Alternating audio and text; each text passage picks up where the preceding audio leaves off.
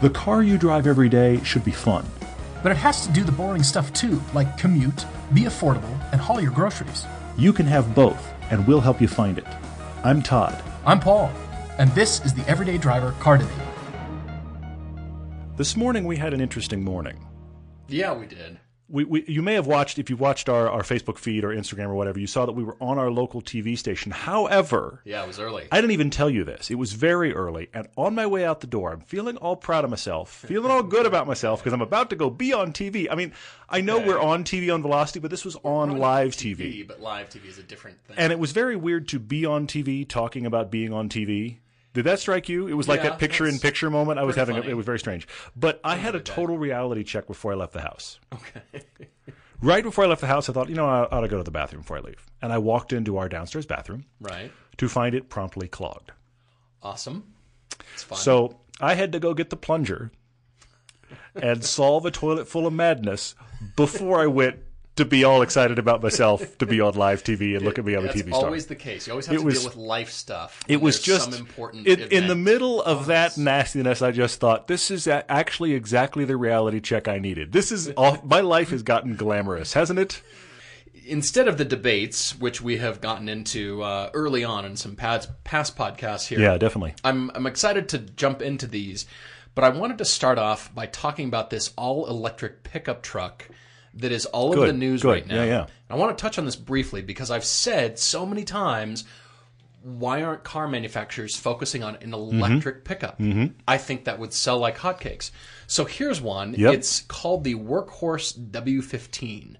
Now, it's not fully electric. It True. is considered a plug-in electric vehicle, and it does have an onboard gasoline engine. Mm-hmm, so I'm mm-hmm. a bit disappointed, to be honest. Mm-hmm. Maybe this is a first step, but I just wanted to say, awesome, we're...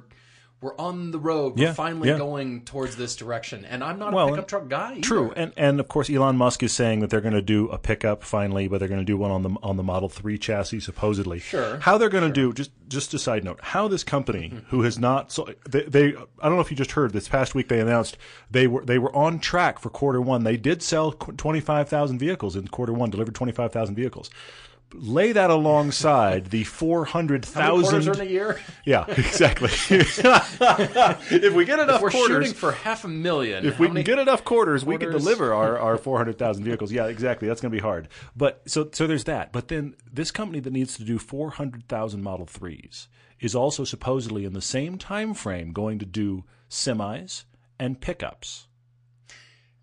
Wow. When does the reach exceed the grasp there? Well, it has already done so because I do follow the stock market. Mm-hmm. I am actually mm-hmm. pretty interested, to be honest. Yeah. And yeah. I'm reading analyst reviews about the business model, and there's financial analysts that have now admitted the stock price is disconnected sure. from their sales sure. reality. It is. On no other planet or company. You're right. Anywhere You're absolutely right. Is yeah. the stock price where it does not reflect yeah. what the company is doing. Yeah. They still are blowing through cash. Absolutely. They, they are bringing in a lot of money, but yeah, they're blowing but through not cash. enough. They're still courting investors. And here this financial analyst is now admitting, you know what? It really doesn't matter. It's based on you just want the Tesla. Mm-hmm. You mm-hmm. just want it. Well, and, and, and it's, it's shot. The stock price has just shot up mm-hmm. as of this recording. I I'm staggered. At the it, it is astounding. It, it's a bulletproof stock right now, and everybody that has lost the most money in twenty sixteen in the stock market are all the people that short sold Tesla. Yeah. They're yeah. the people that lost the most money in a calendar year, which is frightening. Uh, it's going to be interesting to see how that plays out, but I am amazed that Tesla is trying to cover all the markets. Mm-hmm. I, I, there is a part of me that feels like, okay, you know what? Focus on the car thing. Seriously, just just pick some models and focus because you can't you can't do them all. You just can't. This to a guy that owns Solar City now and builds rockets to send to outer space. By and the it, way, he's digging tunnels. He wants to dig tunnels in and L A. And has the Hyperloop above ground, too. Uh-huh. Yeah. And that's just what we know about. That's what we know. That's, so, that, well, that's what's had press conferences in the last couple of weeks. But but back to this back to this electric pickup. You're right. Yes. It is that hybrid thing. It's kind of like the Volt model. Okay, it's the it is. It has some electric only running, and then it also has a gas generator, so you can get yourself uh, keep yourself from being yeah, stuck. Which, yeah. honestly, from a pickup perspective, I think is smart. I, I agree because it, if you I wind agree. up at a work site and you're out of electric power, that's a problem. The other thing I think is cool about it, though, is the electrics on it can be used to power your electric uh, tools. on the work site. Yeah, which is a you great point. You can plug into it. It's got actual plugs on the bed. So now you're not carrying, theoretically, you're not carrying a generator. That's true. That's true. You're driving I, um, your truck out there and using that, which is a pretty cool idea. Somebody that uses trucks thought of that. They they thought this through, but the engineers who designed the Lockheed F one seventeen Nighthawk, mm-hmm. yes. it's as if they applied their design sensibilities to this truck. Well, it looks it's like they took a Silverado and, and went. Pretty. It looks like they took a Chevy Silverado and went, we could make that look worse. Let's slice here. Let's add meat there. Uh-huh. Let's let's not make this pretty, and this will be our workhorse. Your design brief is, please don't make this pretty. Just yeah. because it's a work truck doesn't mean it can't look beautiful. Mm-hmm. I I, mm-hmm. I don't see the non-correlation. I'm yeah. Well, but of I'm course you know for beautiful styling here. You know my problem with it is that it's just in we didn't bother to paint it silver. And and again, back to the functionality, it's mm-hmm. just function. It's sort of like structures in Alaska. There's not really beautiful architecture there. It just works. this it's just this will survive a terrible winter. Exactly. And scene. You know, speaking of pickups, on my way actually over here, because I have to, have to come to the studio now to do the podcast. Yes, you do. On, on my way over here, I saw one of the weirdest car things I've seen in a long time. Coming just now? Just in, yeah. It took me really? ten minutes to get here, and I, I and, and if it wasn't dark, I would have tried to take a photo, which I don't like to take a photo while I'm driving, but it was worth it.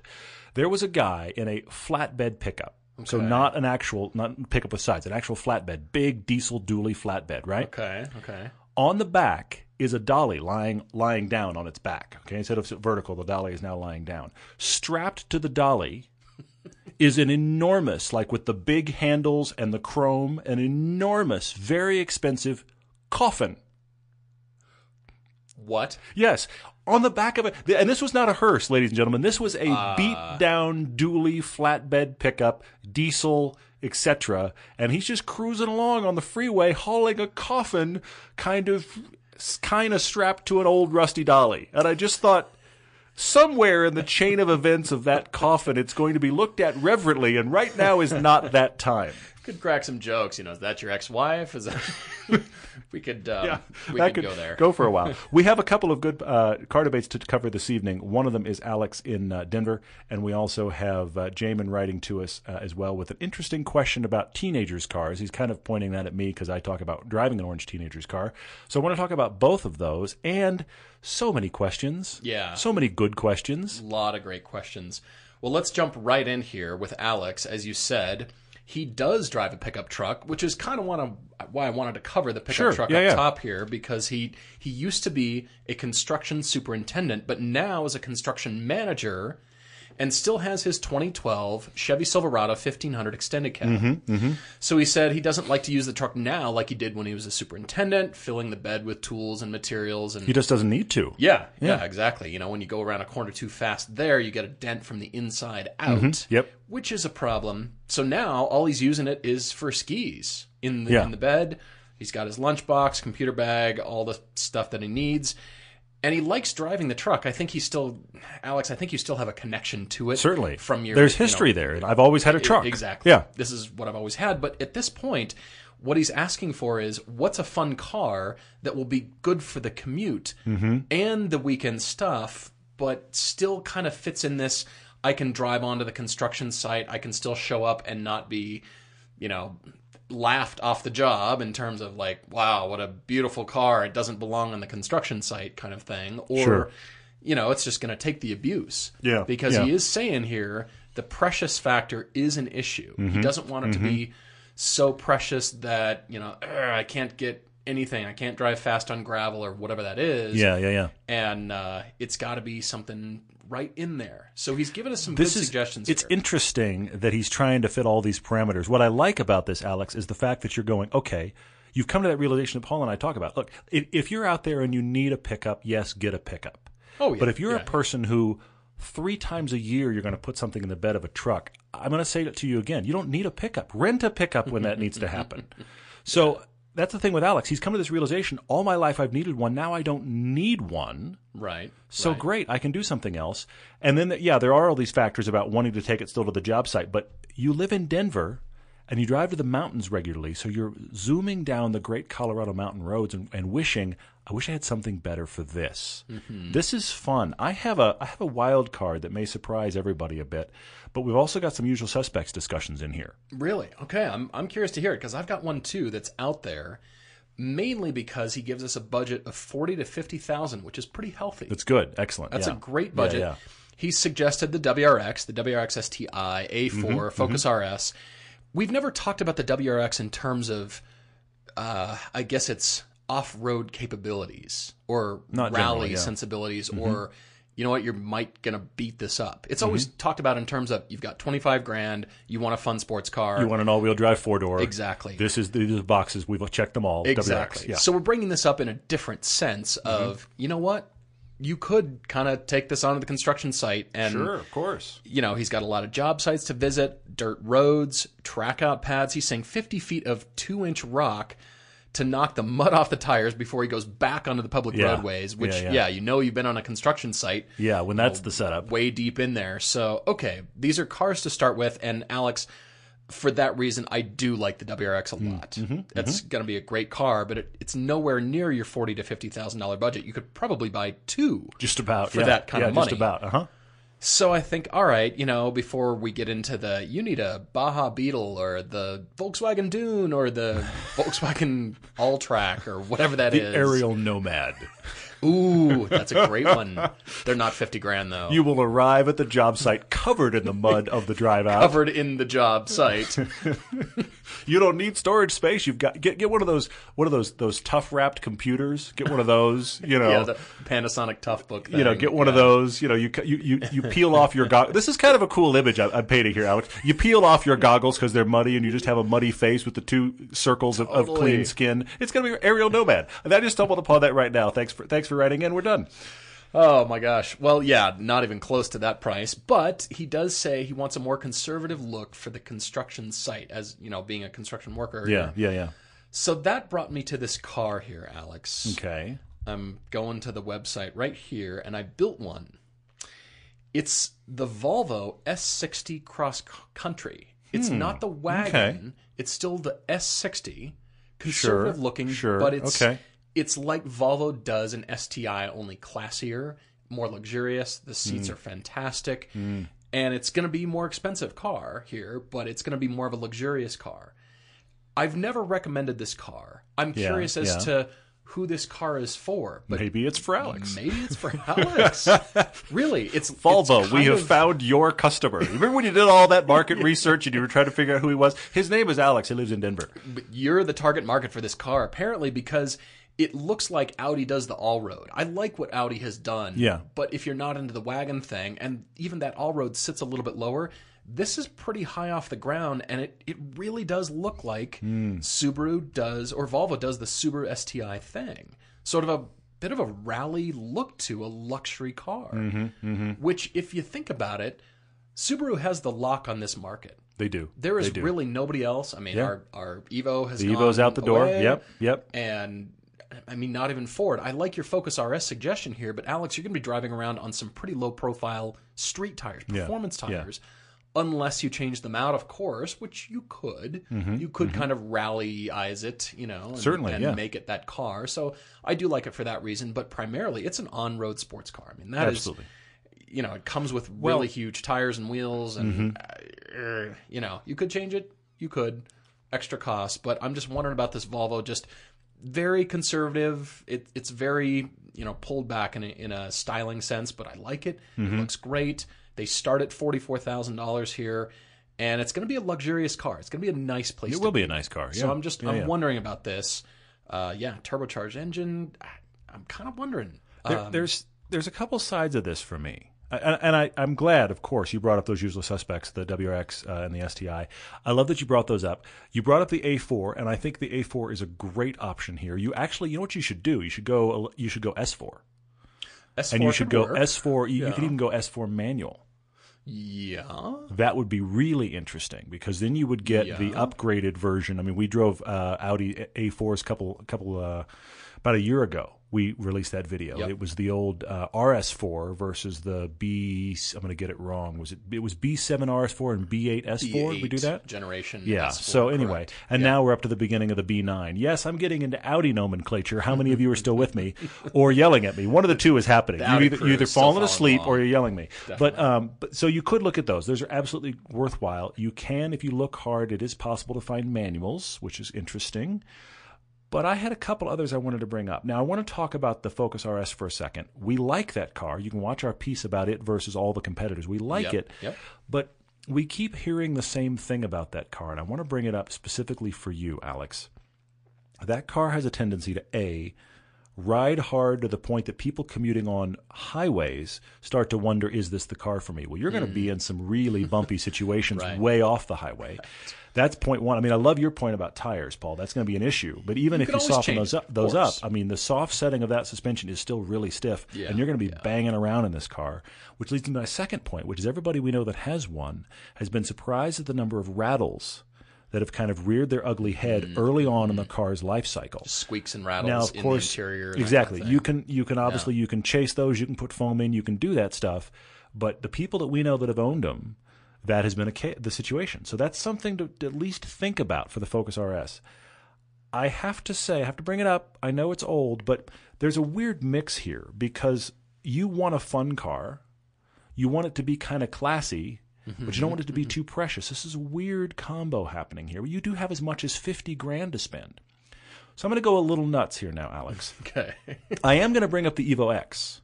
Okay. If yeah. you bought an M R, the M R does not have the wing. Right. I think right. the M R will look like a classier car than either of the Subarus. I could see that. I could see that. And, and the interior is going to be very not precious. No, Let's that's true. That way. That's true. Uh, but that brings me to my other point, and that is, have you thought about this? I know when I first heard this, Alex, I thought what I'm about to say was insane. But now that I live in Utah where a lot of road debris bounces around all the time and my car is not fully covered, I think about it. Hmm. You know, there's that clear bra stuff. Yeah. Throw that right out the window for a second. There are plenty of people here in Utah, plenty of people with really nice sports cars. They get their entire car done. Yeah. They take it to the place that does that. First thing they do is they get kind of the paint protection, the paint, paint uh, what do they call it? Refreshing of the paint to fill in yeah. all little problems. Yeah. And then they clear protection the entire car. Yeah. Which you can. It's not inexpensive, but it's you can. not. It's you not. Can. But I, I really wonder about that for you, Alex, because I wonder if that creates the scenario where you could get something a little nicer and be less mm. concerned. Mm. Yeah. Because if you th- you're on a job site and a rock jumps up and it bites the clear coat, you get that panel redone. It, it's not it's not a problem beyond that. So mm-hmm. I'm going to submit that to you as a add-on to whatever you get. You could get the entire car done. We know a guy here in Utah that found one of the most pristine great deals on a nine eleven G T three oh, R S yeah, last year. Yeah, yeah. And the guy that he bought it from was really meticulous and had a beautiful car. But the first thing this new owner did was he peeled off the, like, done-to-the-hood uh, clear and did the entire car. Yeah. And it's gorgeous, and now it's hyper-protected, and he feels very confident taking it to the track or whatever. So that's why I bring this up. I think that's a real interesting thing to do the entire car in the clear coat film. No, you're right. I've done that to uh, to the Cayman, but mm-hmm. not the whole car. I've just, just done. But the, you did, a, you did the, more than just the little front pieces, end yeah. and the rockers mm-hmm. and the you know the kick up area just behind yeah. the rear wheels. So I'd love to have the whole car done, but it was a lot of money and yeah. all that stuff. And so. there, and, and you're I'm speaking not taking it off road. You're, you're speaking to the middle variation here, though. I mean, right, what, what right. most people get is like half the hood or just the hood and a couple of fenders. Right. You went farther than that. You went almost to the A pillars all around, and then you did yeah. the haunches, if you will. Mm-hmm. Which is almost mm-hmm. like the middle version. I'm talking about the full just car the version. Car. Yeah. Which, for what you're doing, Alex, I think it would just create a scenario where you don't have to be precious. You're going to be careful. You don't have to be precious for whatever you get. So now saying. I'm going to. So now I'm going to bring up two other cars that are okay. going to seem wild cards, but I'm putting them behind the protection film idea. One, we're talking S T Is, Evos, but you got fifty grand, Mercedes G L A. Yeah, that's true. It is the, the uh, it is the step you're up. The forty-five, yes, the A M G forty-five. The A M G forty-five. Yeah, get the G L A. Oh, speak. Actually, this is random. Speaking of the G L A, my wife this week has a rental car. Oh, yes. Her Cayenne is in the shop. Somebody hit her. It's stupid. Somebody backed into her in, in a parking uh, yeah, parking lot. Right. My that's wife right. was sitting still. Somebody backed into her and looked at my wife like, "What are you doing there?" And she was like, "Well, I'm the one in the S U V. You're the one in the car. How did you not see me?" Anyway, crazy. That's a side note. But so her car's in the shop. She has a rental. It is the Infiniti Q X thirty. You mentioned this. Have you driven it at all? I have driven it. Driven it a little bit. Okay. Now, for those of you not following along, because let's be honest, it's Infiniti nomenclature. None of us are following along. Q is their cars. Q X are their S U Vs. Okay? So Q X thirty is their smallest S U V. You know what it is? It's the G L A. It's a G L A. That's how they got that it's, small market. It's a G L A yeah. almost throughout. It's... Well, you said the Mercedes switchgear. The, the Mercedes seats. switchgear, the, the seat, little Mercedes seat thing yeah, that they put on, on the door the panel. Door. Looks like a seat. There it is, Mercedes. Nobody My wife got in and went, "Where's the seats?" And I went, "It's right here on the door panel because it's Mercedes." Uh-huh. But you know what shocked me, though? It's got the two-liter fr- front-wheel drive in it. Two-liter okay, turbo right. engine in it, right. which has actually got decent punch. Granted, I drive an F R S. Everything has decent punch. But it, it's got Your decent punch. Lawnmower has decent punch. But it sounds like a diesel. No kidding. It just sits there and just chuffs away like it's some sort of diesel. It's got decent power, but it's... This is the other end of the spectrum from the A M G forty-five we're talking about. Once you get the A M G forty-five G L A all-wheel drive, that is a little hot rod, and it is the step up from these Evos and S T Is and those kind of things. You'd have to do the tire compromise thing on that G L A forty-five. You would. You because would. Because that is also, that comes with twenties, Absolutely. very low yep. profile. You'd have yep. to do something, Alex, if you considered that car. Mm-hmm. We really liked it, but mm-hmm. again... You're going to have to go to eighteens and get some more meat, you know. I think it's probably a good that's probably a something good a little different in, in addition to having it wrapped. Because, yeah, you're going to – it's fast. You're going to want to take it fast yeah, on definitely. those entry and exit roads. But it would be great on, you know, running around to go skiing or going on the back roads or just yeah. having fun driving it. That would be yeah. a blast. And that brings me to my other wild card. I know I'm way out in the weeds because you said you're worried about Precious, but you could get a nine ninety-seven Carrera four or even a four S for your money. Wrap the whole car – I mean, I see, and I'm, and I'm with the Rothman's livery, and it's the off-road Dakar well, rally but, car. Well, but, but you're bringing up the point. Like the nine fifty-nine. You're, you're bringing up the, the point. Those cars have been rally cars. nine elevens yeah. have been rally cars. Yeah. The, I feel like the thing holding Alex back here is the Precious thing, but that's why I say wrap the whole car. Yeah, and then it doesn't matter. Yeah. And you could do the plastic dip thing too if you wanted to change the color. That's, well, or but or I he mean, could that's or a he could good protection. Yes, route too. Or he could wrap the car in a color. Or, yeah, exactly. You know, I'm going to say to you, Alex, buy a silver one and change it to any other color with a wrap. And then you've protected the car and changed the color. Perfect. Uh, yeah, yeah, so yeah. I'm out in the weeds, but nine ninety-seven Carrera four would do all – they're everywhere here in Utah. Yeah. Year-round, yeah. they're everywhere. Yeah, they are. You could do all your ski stuff. What are the guys going to say when you roll up in the nine ninety-seven my, and they have pickups? That's my next I know, I know. They're going to think, wow, we're paying him too much. Maybe. But then you get to tell them, honestly, that you spent less on your Porsche than they did on their loaded pickup. That's true. This That's is the reality true. we're talking about. Loaded pickups are sixty to seventy now. You buy yourself a nine ninety-seven That's... Carrera, everybody's going to think, wow, that was expensive, and you're going to be able to say your monthly payment is less than theirs. God, it's shocking, yeah, but true. That's nuts. That's nuts. Hopefully something in there helps you, Alex. All right. Well, we had an email here from Jamin. Mm-hmm. He's writing in with a question that addresses what you you kind of do say a lot here. I do, yeah. Which is funny. So Jamin says that Todd always talks about owning an orange teenager's car. He's going to be turning forty in a few months, and he currently has a twenty fourteen W R X hatchback. Mm-hmm. So nice segue into what Alex was already thinking here. Yep. Maybe Alex could buy Jamin's car, and Jamin goes and gets something Possibly. different. Yeah. I'm yeah. telling that you, that might work. The pink slip thing is gonna, the swap is gonna. One happen day it's gonna happen. Show. That's gonna be like, and I'm when it happens, we're this. gonna just talk about it for like four podcasts in a row. We're gonna right. retell the story happened, for four everybody. podcasts. Anyway, yeah. All right, so he's wondering if he's getting too old for this car. Mm-hmm. Okay. Yeah. Now, he's also asking, are there any cars that come to mind that, av- that we would avoid recommending for the over forty crowd? Due to the image or target market. Mm-hmm. I mean, we we could almost go, you know, the decades of your life from new driver to, hey, welcome to your twenties. Hey, what should you drive when you're in your thirties, forties, fifties? Yeah. Because we, we're in a group of uh, uh, group of guys here, the coffee club here. Yeah. And mm-hmm. uh, it's interesting to me how there's a lot of guys getting Teslas. So yeah. I think, what yeah. is the age bracket for mm. a Tesla? You could see young guys in them. You can see older guys in them.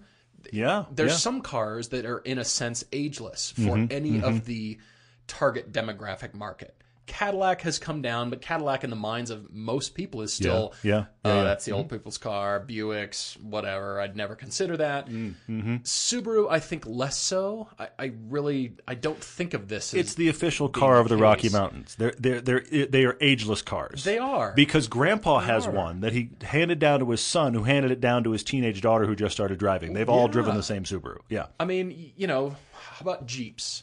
Jeeps are kind of an ageless. You could see young people driving them, except for the Jeep Wrangler them, rule. Except for your Jeep Wrangler rule, I, which is hilarious. My Jeep Wrangler rule is, and I coined it in California. It doesn't always work everywhere, but in California, I'm telling you, my Jeep Wrangler rule never failed. It, never. It's true. It's true. In L A, it was funny. it was it was you could count on it. If you see a Jeep Wrangler driving down the road, yeah. and of course you know. From all the pieces on it to no pieces on it. There's eight million variations. Did you take just the top off or just the top and the doors? Did you leave the little extra little, like, what what do they call it? They call it the bikini top or something on yeah, the top. There's yeah. that. There's all kinds of little variations. There's a correlation, certainly in Los Angeles, there's a correlation between if there's a girl driving that Jeep, the fewer pieces on the car, the hotter she is. I don't know why this is the I've case. I've always enjoyed this rule. I don't know why this is the case. It's true, though. But in L A, it was just you could count on it. If you were pulled up behind a Wrangler and it was a completely bare Wrangler, that person was – and honestly, sometimes it worked with guys, but it always worked with women. Yeah. That person was insanely hot behind the wheel. If they had, like, the doors on, they were – attractive. You're like if a, they had all the pieces on, don't look. Don't look. Exactly. Okay? But anyway. Don't even bother. Don't. That's terrible to say. It's terrible Gosh. to say. But but in L A, in the summertime, you could pretty much set your watch by it. Uh, anyway, how did I get there? Uh, I'll wrench you back here. Okay, we were talking please. about the orange teenager's car. Yes. I, I think it's a phrase that you do use quite a bit. I use it a lot because it's true. It's true. I, I agree. I mean, when I got pulled over the other day, I felt like the officer was about fourteen. Yeah. Wow. Okay, this yeah. is where we're at. Yeah. Uh, no, but um, yeah, I, I'm I'm curious to know your thoughts here and a bit of an explanation here about well, what you're thinking in terms of what car is too old. Are W R Xs too old? Personally, I don't think so. Well, in no way do I think so. You've touched on the way this actually strikes my brain. Two two thoughts, Jamin. The first headline here is, I don't think there's any such thing as being too old for a car. If you want to drive a car, go drive it. And I say that in, in this category. What's too old for mountain biking? What's too old for skiing? Different oh, people yeah. different people get into a place in their life where, like, you know what, I'm not going to do that anymore. I knew guys that climbed rocks like crazy in their twenties and hit thirty and just went, yeah, I'm not doing that anymore. And I went, what happened? And there's people that you and I have met in their, in their thirties, and they say, yeah, skiing, I'm too old for that. And I think... No, yeah. no, no. You're, what's the saying? It's not, you know, you're not too old for skiing. You're too old because you say you're. Yeah. You know, well, that age is a state of mind in, in a big way. So that, that, that yeah. plays in here in a big way, Jamin, because I, I think that I, I've seen plenty of genuinely old guys driving cars that, wow, I didn't expect an old guy to get out of that car. But if he's but loving cool, it though. and enjoying it, that's awesome. I do think that the situation works the other way, though. I think there are cars you can be too young to be in. Like a Corvette? Well, like an Audi A eight. Yeah. I don't yeah. care how far they've come down as used cars. If an eighteen-year-old gets out of an Audi A eight, I go, what are you what doing are you in that car? doing? Is that your mom's car? Yeah, it, it just seems you know, odd. I think there yeah. are cars you have to grow into, but I also feel like if you're a car enthusiast and you love your car, there are no cars you grow out of. Your your peers might feel like, why are you still driving that? But if your answer is because I love it, then you know what? Done. Agreed. And you love your car. I love it. You're thinking about others, but you know, I, I, I love that you love it too. It's it's about being self-aware here, Jamin. That's the thing. Mm-hmm. It, and that's why I make jokes about driving the orange teenager's car. I know what the demographic is for the car. I know that I'm not what people expect to get out of that vehicle. I just like driving it. So I drive it. Yeah. You know, so so as, I think as long as you're self-aware, that's fine. But, Jamin, there's another part of this category here. You're a young guy. First off, forty is not old. And secondly, your wife, you've told us, is twenty-seven. So she's keeping you young. Yeah. And she has an Audi S three. And the last sentence here is, huh, might need to work out a trade deal with her. Yeah. Why not? You know what you could do is drive the S three and go buy her a new car, unless, of course, she won't give it up yeah, and she loves yeah. it. Mm. Hi, Jamin's wife. I'm sure you're listening. Well, we're just saying can, hello. We're just making suggestions. Can I can I can I acknowledge the fact no. that Jamin has obeyed a rule of a friend of ours here in Park City? Not my rule. This is tacky. And and this Jamin is, uh, and your wife, I, I I'm admitting Sam, right now this is out. tacky. We're calling you out. But we have a friend here in town. Because this is Park City, and Park City is, look, I feel blessed to live here, but there is a there is an incredibly uh, wealthy demographic here, and there's people oh, that yeah. are in retirement, there's people that are on their second lives, if you will. True. So that means there's guys that own companies that they're on their second or third wife. Jamin, that's not the case. I'm not heading there with you, but follow my logic here. I'm coming. I'm bringing it back, I promise. Then their second or third wife. We have a friend here in town locally who says there's a rule if you're going to have a young wife. And the rule is cut your age in half and add seven. Jamin's forty. His wife is twenty-seven. The math works. The math Brilliant. Is Brilliant. Bang guys. on. And she's keeping you young, Jamin, which I love. So I, the S three is not a bad idea, but what car do you want? There's yeah. nothing wrong with getting out of that W R X. What car do you want? Go get that car. If you like it, you like it. Age is not an issue here. It really isn't. I feel like the Corvette C seven has broken the Corvette mold in terms of I, I could see young guys in their twenties driving. It certainly this has for you and me. Yeah. I mean, yeah. we would consider this car. Absolutely. And I think Porsches of all kinds span the demographic. I think mm-hmm. Jeeps do, from, you know, the, the Rubicon Wranglers to, you know, whatever that mm-hmm. is. I feel like that's, that's irrelevant. A, that's a great Teslas one, too. Yeah, are yeah. kind of irrelevant. Mm-hmm. There's so many more categories or so many more car manufacturers that I feel are irrelevant. There's a few, like mm-hmm. a Volkswagen Cabriolet. We're not going to suggest that to you here. Or, true, true. You know what I mean? There are cars that you see, okay, there is a definite target market here. Yeah. But okay, there's more that are not than more cars that I feel like are kind of locked into that. So go for it. Drive something you love. Yeah. I mean, I could see somebody eighteen or twenty in a Fiat five hundred Abarth. And I could see a guy yeah. seventy climbing out of an Abarth.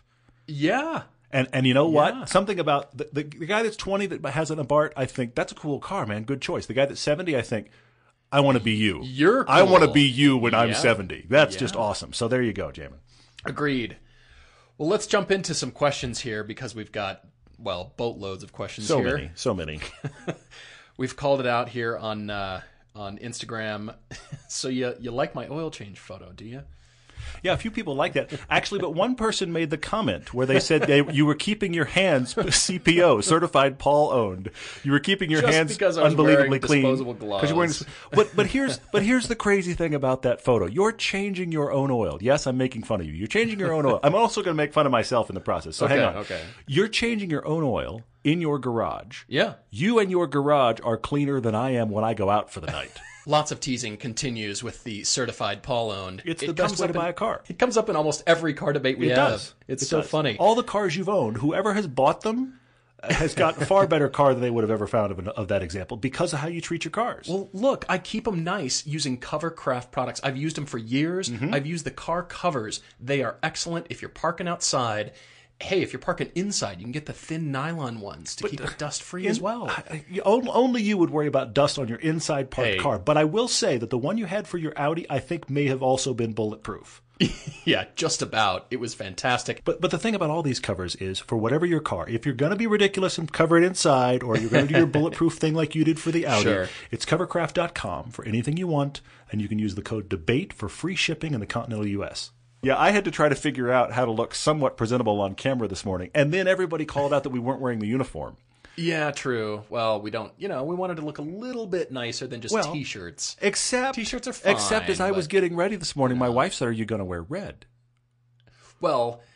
And the, the T V producer folks recommended that you don't. We were specifically they, they said, told to not wear red. Throw so, red yes. out. So. But I did think it was funny. I don't my own wife, any red. So. My, exactly. My wife was like, hey, are you going to wear red? I said, actually, I'm, I'm not. But uh, no, we did not wear the uniform.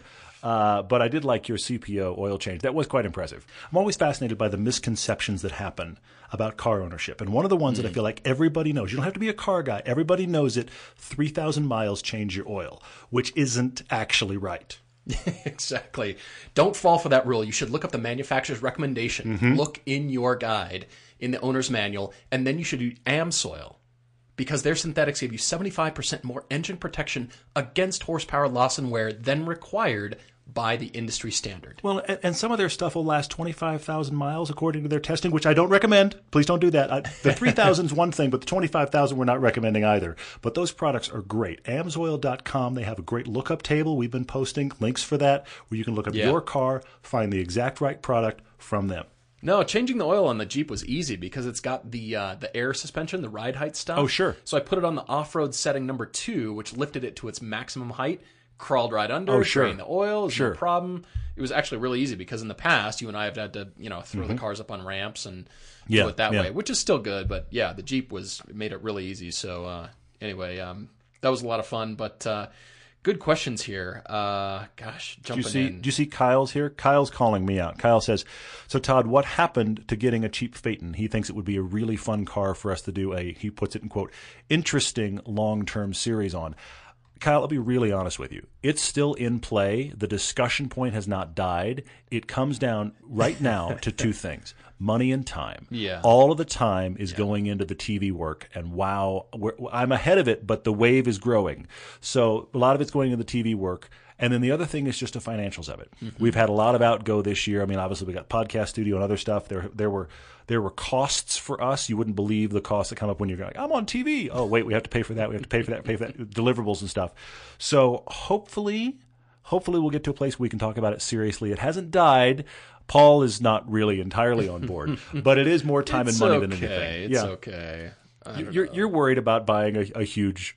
Whole, pile hole for our money to go into. Yes, and I get that. A, that's a, a genuine concern. Hole in the show's that's, a, that's a genuine concern. I get it. So Kyle, it hasn't gone away. We're just trying to be somewhat smart about this absurdity. yeah, well, uh, it, it might happen. We'll have to see. We're still generating a whole bunch of ideas for season two and, and the rest of this shoot year. So lots yeah, of yeah. Uh, lots of inquiries are going out, which is great. So uh, definitely keep you posted on that. What else? Uh, oh, Spectre twenty-one twelve asks about which sedan, I think under forty K, has the best overall proportions visually, mm, design-wise. Mm. He's likened this, the Mazda six, which I have which to is agree with. Beautiful. I saw beautiful. one the other day, and I just I am re-admiring that car. Mm-hmm, I'm, I'm mm-hmm. remembering thinking, I'm loving the direction that Mazda is going. Yeah, The yeah, six yeah. was done a few years ago now, but the, the Mazda styling family has gone even more. I'm with you on that car. I mean, yeah, it looks great. And I feel like it's pretty ageless, too. I mean, yeah, you're talking about how yeah. long it's been out. I saw one this morning. In fact, oh, he you? came flying up behind me and I let him by. But I saw one this morning and I just thought, that's a great looking car. Hmm. It doesn't feel like it's a great looking car that's getting a little old. It just looked great. Hmm. Yeah, agreed, agreed. Good design does not have to be just for expensive products. Mm-hmm. You can have a very well-designed toothbrush. That's True. a two dollar toothbrush. True. Good design still applies, and it mm-hmm, should still apply, mm-hmm. but I agree that the Mazda is way up there in terms of... Do you have any others that strike you? Good. Um, gosh, I'm thinking... Uh, you know, I, I do like what Hyundai's doing. They have gone pretty crazy for a while and just mm-hmm. into the stop drawing category, but they're starting to bring it back. And Kia, with the Stinger, I've got to say, yeah, yeah. that's right in that sweet spot, too. We can't wait to drive that car. I've been putting out requests for that, and uh, and we're definitely interested in that. But I think the A T S is really nicely proportioned. Do you? Yeah. I think yeah. I think it's polarizing styling. I think the Mazda six is kind of one of those cars everybody can go, yeah, it's a nice looking car. Sure. The A T S, I think, is a little more love it or hate it, but I really think it's well done. I think mm. it's just really nicely styled. Mm. I'm with you. I'm with you. Uh, what else here? Did you see uh, Joe Roberts asked an interesting question? Uh, of course, we are, we're talking about Amsoil because they are helping us on T V, which is wonderful, and we appreciate their dedication to quality because they like our dedication to quality. That's great. Joe is calling out Amsoil because he's always used Amsoil in his cars. Hmm. However, now he has a brand new Fiesta S T, hmm. and the dealer gave him a lifetime warranty, powertrain warranty, as long as he brings the car to the dealer for oil changes. Hmm. So he's going, do I worry about this lifetime powertrain warranty and go to the dealer and let them put in whatever they're going to put in? Or do I do it myself, chuck the warranty, and do Amsoil? I'm going to say to you, Joe, in general, if you're going to get help on maintenance, embrace the help on maintenance. I, I think that's... It's, that's know. hard to turn down, to be yeah. honest. If they're offering that, I mean, the other problem is, you know, you can't control what they're putting in. Not as much. I mean, but you can still get a synthetic. You can still get a nice yeah. synthetic out of it. It's not like you have to go with the actual dino juice. But sure, you know, but but and you're also making the point that it's the same price for them to do their oil change as it would be for you to do it yourself, except in this equation you don't have to do it yourself. I mean, honestly, it's Joe... Hard down, it's hard to turn down the free money thing. Very, very hard. Very hard. Because the thing for me, Joe, this is the reason why, honestly, these days I don't do much work on my own car. It has nothing to do with lack of interest. It's lack of time. My time yeah. is better served doing things for the show than crawling under my car to do something, so I pay somebody to do it. Right. So, I mean, it's not like I have money to throw around, but that that is, you know, when something needs to be done, I get it done by someone that can do it faster and better. So I think, Joe, stay with Stay with the dealership in this equation. If it's going to be sixes, then why not? Yeah, yeah, I'm with you. It's hard to turn down free money, to be honest. So um, I, I like that. All right, scrolling through here, uh, more questions. Uh, man, it's like... Good would you rather question from Keith. Do you see this one? Um, scrolling. Where was that? That was on Facebook. He said, "Would you rather daily drive a Toyota Corolla?" Or a Harley Electroglide. Oh, yeah, here it is. He's he's pretty much just given me a poison pill. That's pretty much what yeah, he's done. Pretty much. And the Electroglide has the speakers mm-hmm. that would have the stereo going. So I know. I know it does. And I, I, in spite of my rants on both, I'm going to go with the Harley. Are you really? I am. I am. Are you? The the the, the Corolla is that. the Corolla is vile, and I don't have to turn the stereo on. It's That's got the other a spoiler part in the back. That makes it fast. I don't have to turn the stereo on on the Harley. Oh, you don't. Uh, Sean Quinn is asking about the trend of high-end car manufacturers saying the tires were designed with, in association with, whoever oh, the tire yeah, yeah. manufacturer yeah, yeah. is, specifically for this car. Very annoying to him. Yes, tires are important. But he's asking, can this really make a difference that anyone will ever find? Well, some of it's branding, but I will say I believe that a lot of it has to do with the dynamics of the car and the dynamics of what the mm. engineers and designers are mm-hmm. trying to achieve. Mm-hmm. So, Sean, think about the the positioning of this car. If it's, you know, a hot G T car or a sports car, whatever yeah, that is, yeah, yeah. they're trying to achieve specific numbers and mm-hmm. specifications. And the tires really literally are the place where the car is connected to the road. They can have the best engineering, the, the yeah, suspension yeah. and mm-hmm. geometry and all this stuff sorted out, but tires can let you down. And so they might give a tire manufacturer specs of, okay, we want this level of mechanical grip. Yep, the yep. tire is, or the car is weighted, maybe it's imbalanced or maybe it's perfectly balanced, mm-hmm, front mm-hmm. to rear, or, you know, it's not corner weighted. Who knows what the dynamics of the car are that they've designed, and then they say, we need a tire that's going to maybe overcome this because of the engine placement and the mm-hmm. weight distribution. Yeah. Could a tire be the, you know, the last link here? Not a band-aid Certainly. on a bad design, but more of a, could it exploit what we've already done Absolutely. here? Absolutely. Then I say yes. Now, is there still a marketing partnership and branding for both? Of course yes, there is. Yes. Yeah. But that still can, I mean, the carcass of the tire for, you know, how thin or thick that is, you know, how much material is there. Yeah. All those kinds of things come into play. I mean, we think of the Bugatti Chiron, the Veyron, which is the extreme end of it, but you're, but there's the same thing we're talking exactly, about. Exactly, exactly. But, you know, for dynamics of the car, mm-hmm. you know, absolutely, I, I think it matters. Well, I think I think you're right, and here's the other part. The only reason I think that it's okay is the fact that generally those tires don't become one-off tires.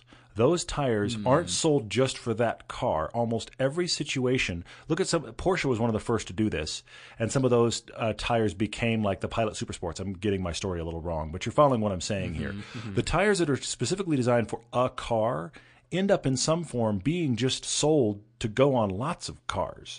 So it's actually yeah. moving tire development forward. With the exception of things, the extreme things like the Chiron, the tires are now out there. I mean, I think about right. the... The right. the P uh, the the Pirelli P zero Nero, you know, bubblegum tires that were put on the Z twenty-eight, made out of used chewing gum. Seriously, the ones for the Z twenty-eight were like, they spent time with Pirelli and they figured it out. Mm-hmm. Well, that tire you can just buy now. True, and it's sticky true. as it's sticky as glue.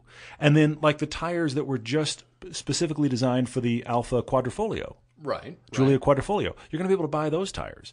So the only reason I think it's okay is because that's pushing tire development to create a specific kind of tire that now is available for other things. Mm. To the other part of your question, though, will you ever notice? I don't know. How hard are you driving this car? If you're driving a Z twenty-eight on the track, get the tires they put on it from the manufacturer. If you're driving a Quadrifoglio in traffic, put on whatever. Put on whatever tire. Seriously. Wait, we never say that. We don't, but you know what I mean here. Yeah, yeah. All right. Uh, I'm still looking for good stuff here. I'm looking for gold here. Uh, Christopher Gotsky asked a question that I was surprised by the answer that struck me, but it struck me right away. Okay. He said, what is the one cabin amenity you couldn't live without in Ooh. the cabin of a car? Now, I'm going to admit, Christopher, that I'm assuming, because all cars pretty much have this now, I'm assuming air conditioning exists. So I'm going to yeah, not put – yeah. I'm talking about extras, and I will tell you one.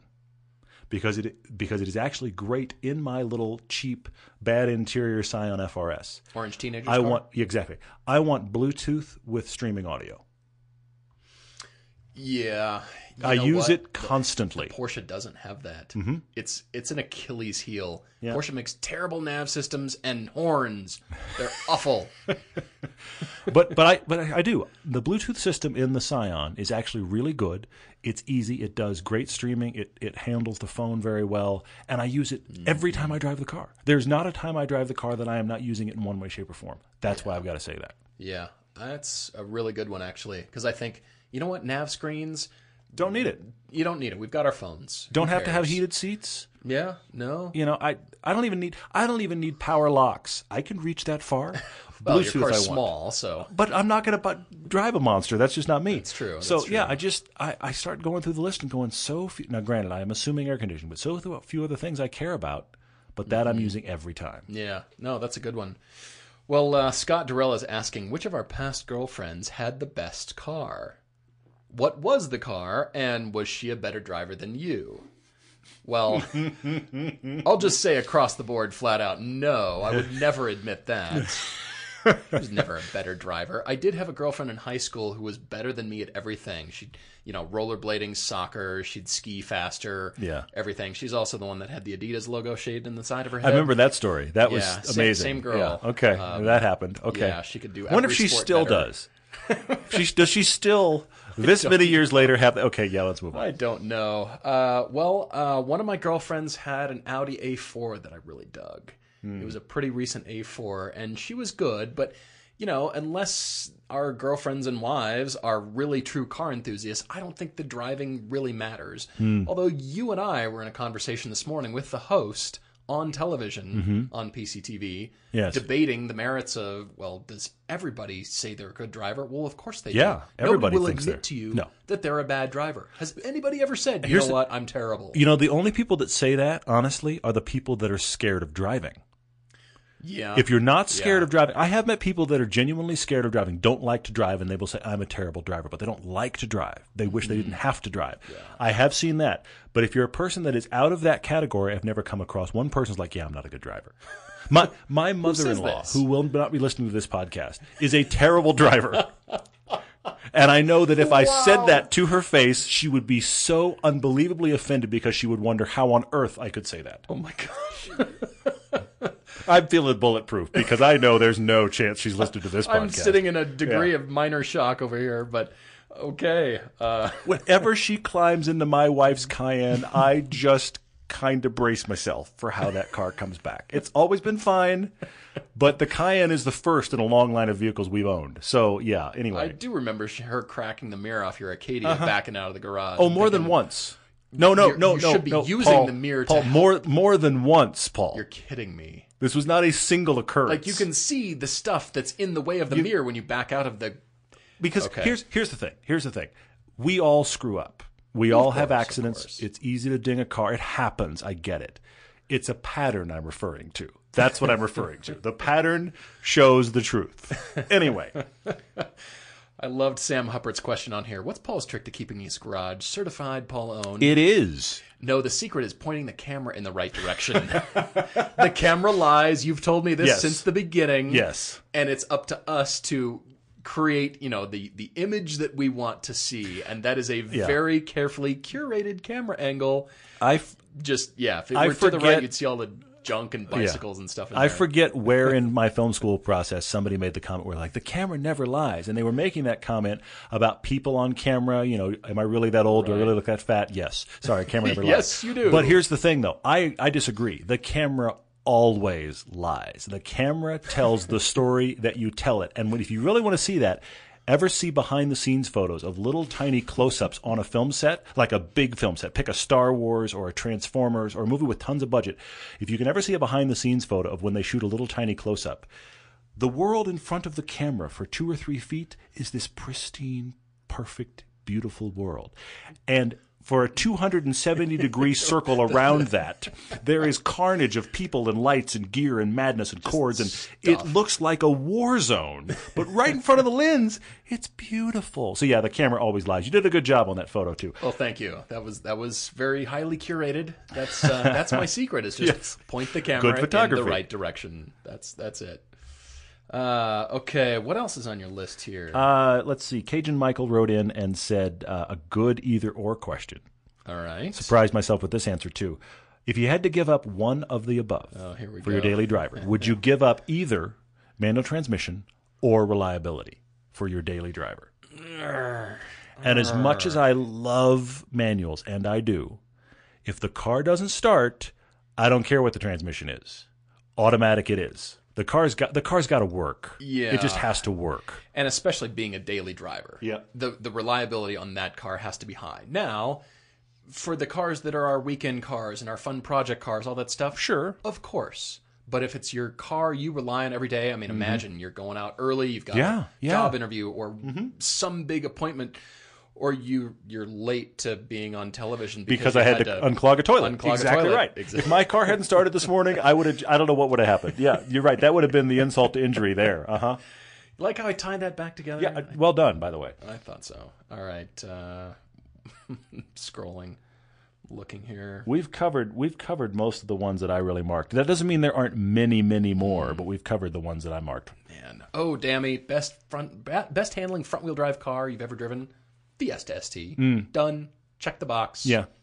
Done. Well, Easy. I w you know, I will say, though, Fiesta S T, I would say, is great handling and one of the most fun. But you know another great one? Genuinely great one?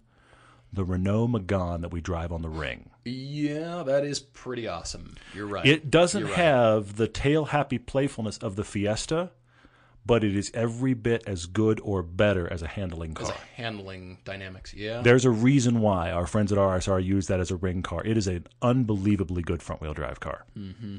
Agreed. All right, one quick scan here. Uh... Man, yeah, so many good questions here. Do you see Goran's question? He said, what's the best way to launch an automatic car? He's seen a lot of people step on the gas while holding the brake and then release the brake. That is actually the simplest, best way in some cars. I, I will I will give a shout-out to Porsche real quick because so, so many automakers now have launch control on their vehicles, and the launch control is go down to sub-menu C and then category X and find launch control and set launch control and hit this button and hold down the traction control. Porsche is very simple. You come to a stop, foot on the brake, floorboard it. And the car goes, oh, you want to do a launch? And it will lock the R P M at like four thousand, forty-five hundred. It just instantly knows launch control, sidestep the brake, and you're off. Yeah. And it's not like... And is it bad for the car? Yes, it is. But it is. It is. Yes. Yep. But the Porsche will keep doing it over and over all day long. That's true. So, but that, honestly, all launch control Goran should be like that. Unfortunately, it is not. Jeff H. is asking us and has asked for, I think, the last four or five podcast rounds here. Diligence pays off. There it, it is. It does. He's asking, what websites do we prefer for car searches? There's a section, there's an article that I wrote mm-hmm. on everyday driver dot com yep. that is sort of the, the secret sauce, the websites I always go to, which is ever expanding. I need to add to this list. So, Jeff, if you go to our website for that, there's a lot of dealerships. But in general, we use AutoTrader. We don't call them out often because we'd love to be sponsored by AutoTrader. So if anybody's listening, Mark, uh, we'd love to be sponsored by AutoTrader. Yes. Wow. I had to slide that in there. That was as subtle as my, uh, my mother-in-law commentary. Yeah. Uh-huh. I'm sure he's laughing right now. Uh, but you know what? We'd love to be sponsored because we do recommend so many used cars all the time. And when we go shopping... That that is we we, we use we a use, bunch of them. We use Car Gurus. We use yes, we you do. know we oh, oh, there's three or four others out there. I mean, there are the big ones for sure. And then of course, yes, you wrote your big secret sauce thing that broke down like all the weird special places where you find these pristine things that are twice what I can afford, but yet I'm trying to figure out what body parts to sell. I mean, there is that really good article on our website about that. Yes, you keep sending me Lotus Elise links. How can I not? I don't know. All I can do right now is drool. One day, hopefully. Hopefully it, it will happen before too long. But I, I, right now, I'm sorry, I found the perfect one. I'm not even going to tell you, dear listeners, where it is, but I found the perfect one right now that I can't even share. Oh, my gosh. Well, uh, let's leave things there. We'll uh, wrap it up. And thank you guys again for all your massive questions, your creative questions, and all your support. We're really, really feeling it. We appreciate it. We're working hard for the rest of this year. The shooting season has just begun. Yes, which is our great. Shooting season is getting very We've got serious. So many ideas and, and uh, episodes and comparisons that we're beginning to put together, and, and things are beginning to come together. So, again, thank you guys so much. We really appreciate it. You're listening to this on a Friday. That means tomorrow on Velocity, tomorrow morning, we are on Velocity Channel again. This is our sixth week of thirteen weeks on Velocity, early Saturday morning. Thank you to all of you that have responded about that. We really appreciate it. Just so you know, this week is a rerun of week one. Some of you didn't find it by week one. Week one was our greatest hits piece. You want to understand why we like the Fiesta and the F R S and the W R X and the Mustang. You want to know why. It's all four of those cars compared. Actually, I know somebody here locally that had not seen that piece. They saw it when it first ran, mm. and they came up to me and they went, "Is that little hatch really that fun?" And I said, "Did you see the piece?" And they said, "Yeah, but I would have never." I said, "That's what we're talking about. Fiesta S T, welcome." Exactly. So that's on tomorrow, and then a week from now oh, yes. is one of our favorites. Tell that's coming the good up. people. Tell everyone this is great. Well, it's actually a cut down of our feature film Mid Engines and Mountains. I took that. It's sixty minutes long. Actually, the total content I took was about sixty-six minutes long. I cut that to twenty-two. It is a T V-sized chunk of that film that's actually cut down pretty well. It actually worked pretty well. Well, it's actually so it's not three now, right? It is. It's a whole it's a whole detailed story. But yes, it's T V length. Let's put it that way. It fits nicely in the half hour. Let's just leave it there. Yes. And uh, and so that has happened, and it is actually it's become its own little piece. Mm-hmm. I took it and just not, mm-hmm. I think there's a piece, there's a T V-sized chunk out of this, and it's just not a straight lift. It's a different cut, and it plays pretty well. So that'll be a fun one to share with all of you. And those of you that don't get Velocity, that's right. It will wind up on YouTube later. Thank you guys again. Really appreciate it. And keep the questions coming. We'll talk to you next time. Cheers.